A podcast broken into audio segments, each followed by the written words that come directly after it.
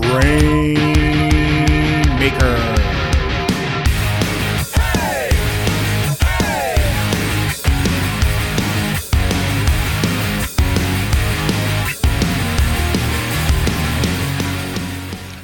Welcome, everyone, to the Grainmaker Wrestling Podcast, a Prairie Proud Wrestling podcast covering everything from Winnipeg to worldwide.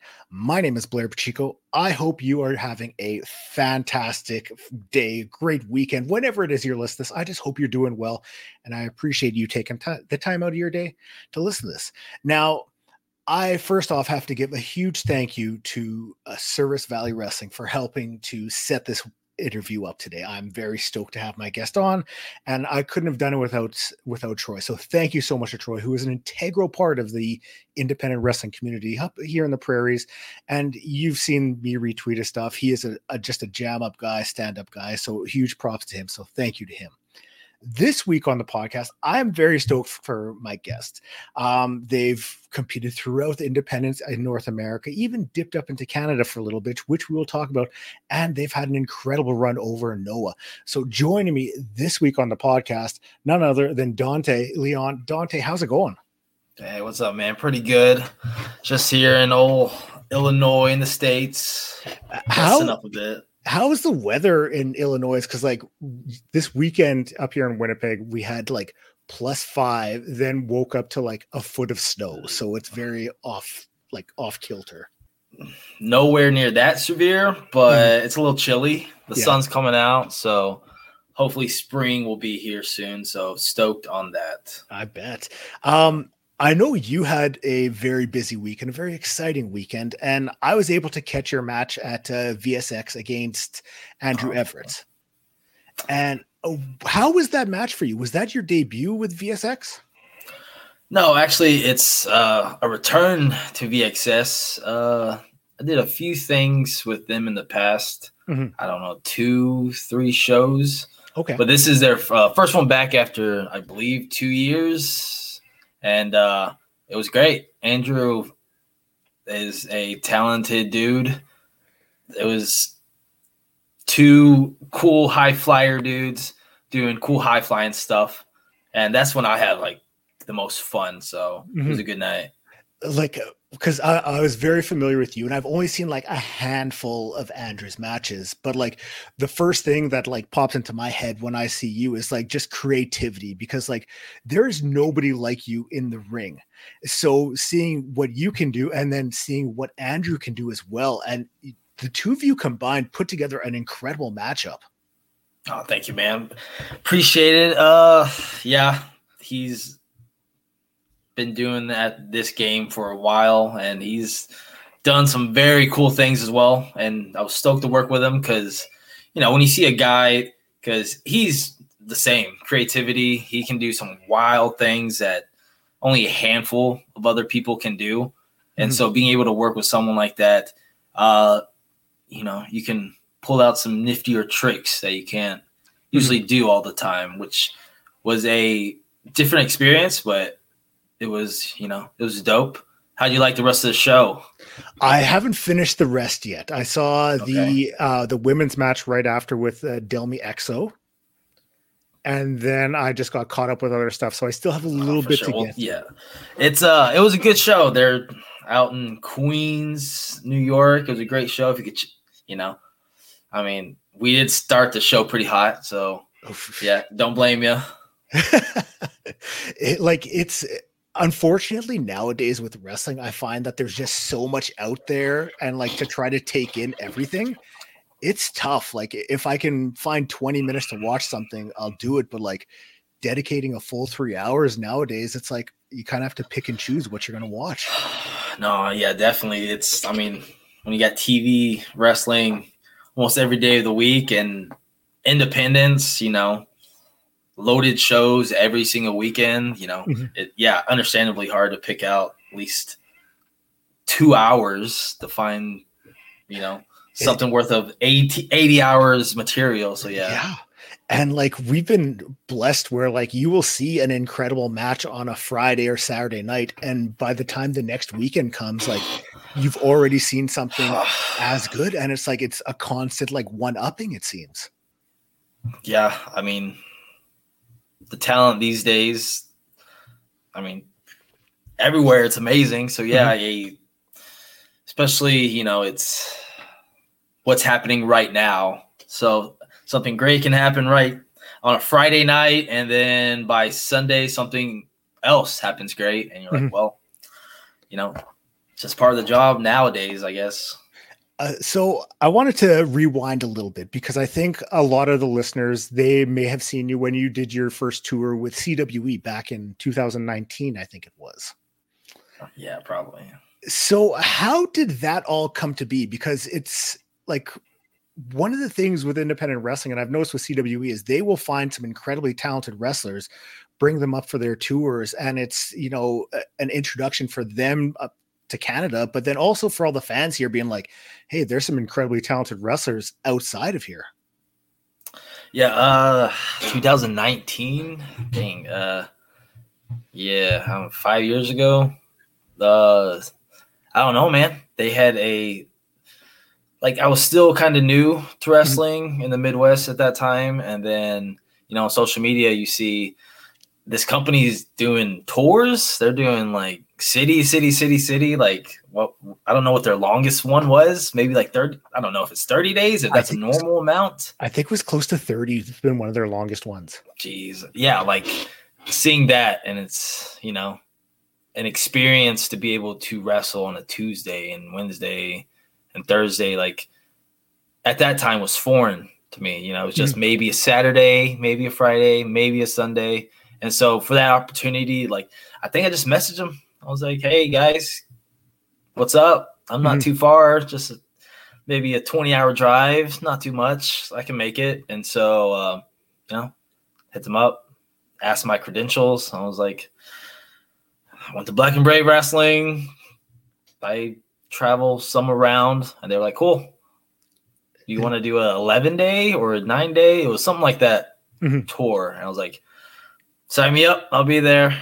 And uh, it was great. Um, got to wrestle some amazing, like wrestlers I never even heard of because in Canada y'all have an entirely different scenes than yeah. most people are familiar with, and but y'all have like so many cool wrestling like mm-hmm. history mm-hmm. and spots that it's I don't know, uh, a shame that you know some people in Texas might not be able, you know, to know what y'all got going there. But after mm-hmm. that tour, that even that short amount of time there, I was like, this is like a whole new world, a few hours away from the border, and so it was very eye opening.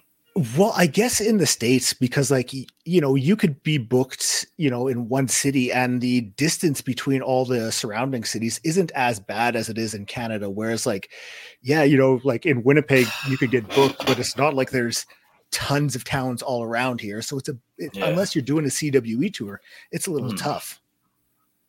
Really? Uh, yeah. I mean, even between those city to city drives, it was a good three hours mm-hmm. or something. And, you know, that's kind of normal, but the terrain there is not very friendly in the winter time. No. So that I under I can see that being a big effect with the traveling around wrestling too up there. Mm-hmm. It's it, it definitely is tough. So, but I mean, like you mentioned black and brave and what kind of drew you to going there when you first looked into schools for training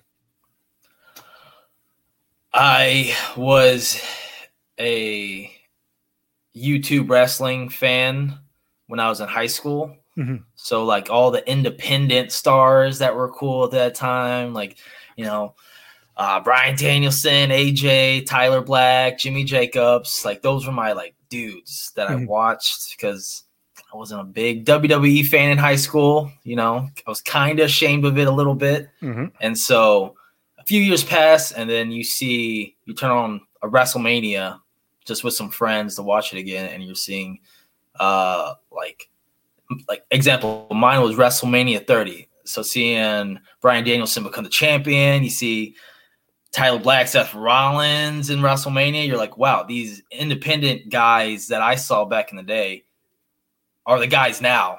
Mm-hmm. And back then it was such a foreign concept. So seeing these guys now and seeing, oh, that dude has a wrestling school that's, you know, in the country I'm in. So why not go there? Yeah. So that's yeah, that's a probably the biggest factor at that time. And uh I mean, it paid off. I mean, good Oh. experience. Yeah. it's uh, like it's kind of funny when you mention you know being more drawn to the independence at that time because when you kind of look at the landscape i mean in north america there's not tons of options at that time so if you're not watching the you know wwe or whatever's on like the main product you're having to branch out for those different options you know your independence your rohs or whatever else may come up so it's very interesting for me to hear that that's what was more of influential to you than it was you know wwe Oh yeah, I mean, WWE was cool, you know, but at that time, as a kid, it was mostly just not the product itself. It's more of the individuals. So, Mhm. like Jeff Hardy, RVD, I would watch WWE for those guys. Yeah. but then you get a little bit older, and like my brothers would show me independent clips or of Ricochet doing double moonsaults like somewhere someplace and uh like that craziness and athleticness kind of in the indies especially at that time and now today is uh you know one of the bigger factors of me being a fan i would say yeah did you ever like i have to ask did you ever have any aspirations with like backyard wrestling and things like that or was it strictly into training Uh, no, yeah. Um, having two older brothers that were uh, ten and eight years older than me, and uh, being like they were fans during the Attitude Era, WCW, ECW, and having a trampoline in our backyard. Uh, I was kind of forced into backyard wrestling a little bit. So, like having to learn how to take a you know 3D properly you'd have to learn pretty quickly or you know you'd be out for a few days but uh yeah like in that way did that for a little bit then i think i was around 14 uh became a fan again and tried to train like some local backyard places you know that had a trampoline slash ring yeah. that you know uh but that didn't work out. But uh yeah when i was 14 i found an actual ring in an actual building with a guy who used to wrestle in the Sportatorium in dallas so he said okay. yeah i but um, who knows? Yeah, but uh so i trained in a real ring for about a year had some matches i say in front of like flea market crowds Mhm. until I got to a point to be able to go to a real school, I guess. Yeah. So, I mean, like one of the things I first, you know, discovered about you was when you showed up in Noah and like seeing you out there, like that blew my mind. I wanted to ask, like, how did something like that come to be? Because it's not like I can count on one hand the the names that I've seen from like North America, which have been like brought over there in the past couple years and it's like you Bryan Keith and there's a couple others but like how did that come to be for you I uh I believe it was around the time that COVID was just kind of slowing down and they were allowing uh, foreigners into Japan. Mhm. And so they had a like a open call type thing. They had like a they posted about wanting international wrestlers who, who wants it message us tell us you want it and then i saw that and i was like all right i'm gonna try my luck sent over uh my credentials messaged them uh linked them a match i had with Ninja Mack who was in noah at that time Mhm. which was probably a big help. They saw me working with one of the people that uh that was already working for them doing some crazy stuff. And sent that message out. Kind of was like all right. I think a few weeks went by maybe a month or two. Uh thought okay i guess that ship has sailed. And then a, a few days later, I want to say like it was a month and a half, two months. Uh, someone reached out to me and they were like, "Hey, have you been checking your emails at all?" And I'm like, "Yeah, why?" And I was like, "Oh, because they're asking. Uh, they've been trying to get in touch with you." I'm like, "What? No." and uh, apparently, in my spam folder, uh, has been these messages like, "Hello, we would like to talk to you." Uh, two weeks later, another message, and then another days later, I was like, so now I tell everyone, check your spam folders, like every time, every time you check your email, because you never know like what may go there. So mm-hmm. uh, then they reached out. They were like, "Would you like to come over for a few weeks?" And you know, my bags were packed in a few hours, and then headed over there. Was that your first time heading over to Japan? Uh, yes, I believe it was 2021 sometime. Uh, like, I mean, you step off the plane for the first time, and I have to ask, like, what's the like? Was there any culture shock going on, or like, how how did you take everything in? Because, like, to me, I mean, I go down to the states, and if it's a town I've never been to, like, I'm just blown away. So, I mean, what's it like flying halfway across the world? Uh, no, definitely, definitely. Uh, culture shock. Uh, it was just different. It's mm-hmm. everyone is like respects one another and like everything is just like I don't know. It was uh like I don't know culture shock. I'm like kind of shocked right now thinking about it because it is completely different, mm-hmm. but also it's amazing. Food's great. Uh, everything's super clean, neat, organized, and like you know, it's a whole new world. Did you notice much difference uh, between performing in front of the crowds there as opposed to here? Yeah, I would say the crowds over there, like I don't want to say they respect wrestling more, so therefore they respect like what you're trying to do or what you do. They're just more gracious and respectful and like they're into it. I feel mm-hmm. like it's two different ways. and like the states, like a states crowd is different from a Canadian crowd. From mm-hmm. like you know some of my experiences are different from a Mexico crowd. It's uh I don't know to explain it, but I love it. Well, yeah.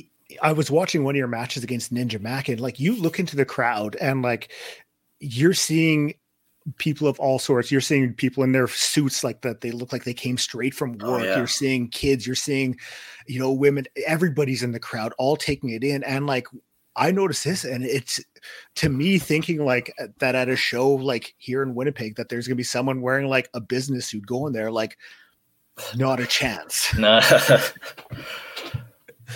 so like I mean obviously you're you go there for a tour, you're working, you know, a set amount of days in the time you're there, whether it's two or three weeks. The days that you're not wrestling, I mean, how are you keeping busy? Are you able to go and sightsee and do stuff, or do you kind of keep it more low profile? Uh, yeah. The first tour couldn't really do much because COVID protocols over there were still very strict, and, and so sightseeing was not really an option. But mm-hmm. they have a uh, dojo, which is a few blocks away from like uh, the living area of the Noah, you know, talent. Mm-hmm. So that going there, training with the with the Noah trained guys and seeing how they do things, it's very different, and you learn a lot just by watching because mm-hmm. uh, like when you're over there, especially the first time, you want to soak everything in as much as possible. You want to know why some of these guys are the greatest wrestlers to do it, and you understand it's their training, it's what they do on the off days. It's like crash course lesson on how to be better at this. So the first trip, definitely that. Some ramen shops, you know, are cool. Uh, mm-hmm they have little cool bar areas. But the second time I went, I think it was a few months had passed, and I was there for three months. So definitely on those off days, you know, went to Tokyo, the Disneylands there are great, and just trying to soak up more unique spots and opportunities since you know you are there a lot.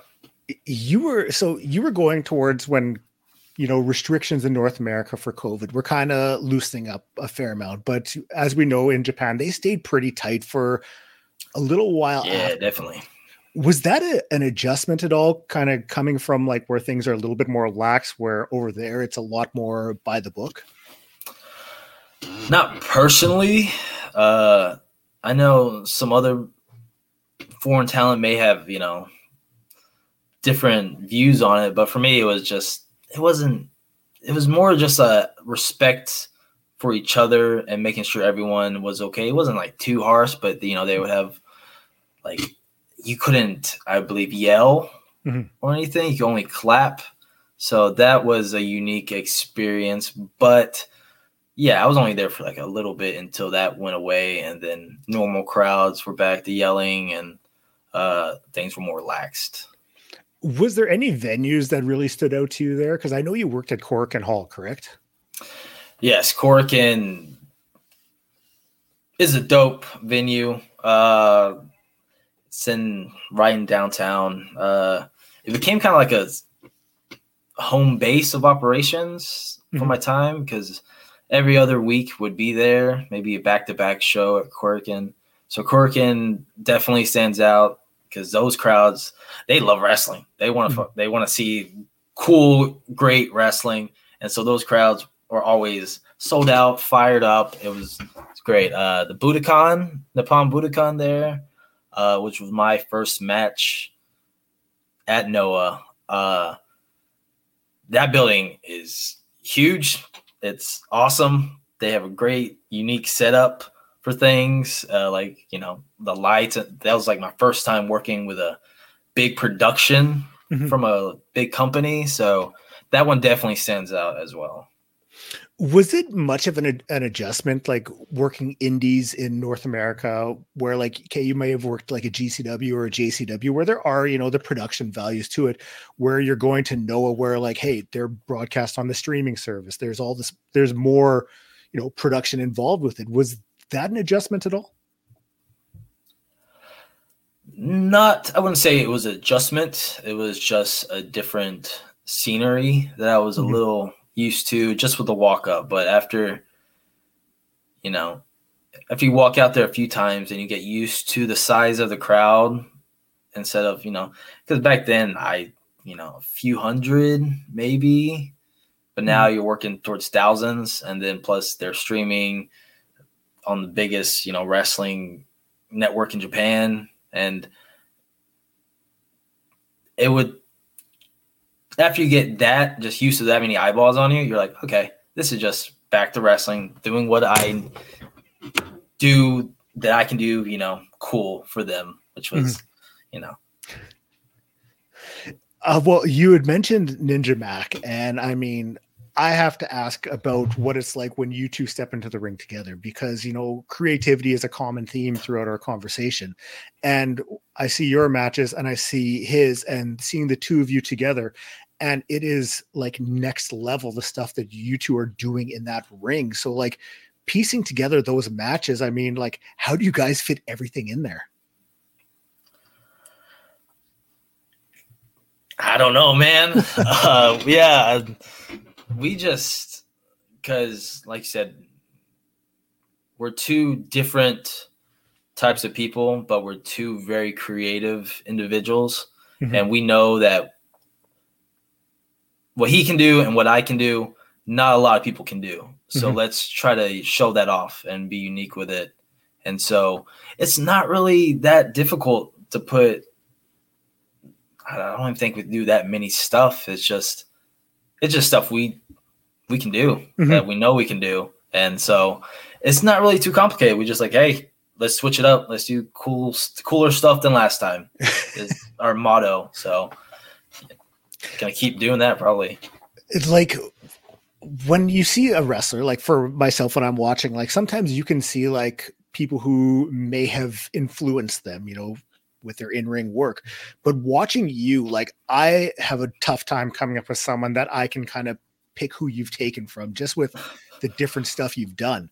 Like I the closest that I can think of is like some of the stuff I was watching back in like the WCW cruiserweights with like a blitzkrieg or someone like that. But like for yourself, who or what were you able to take inspiration from to kind of develop your move set?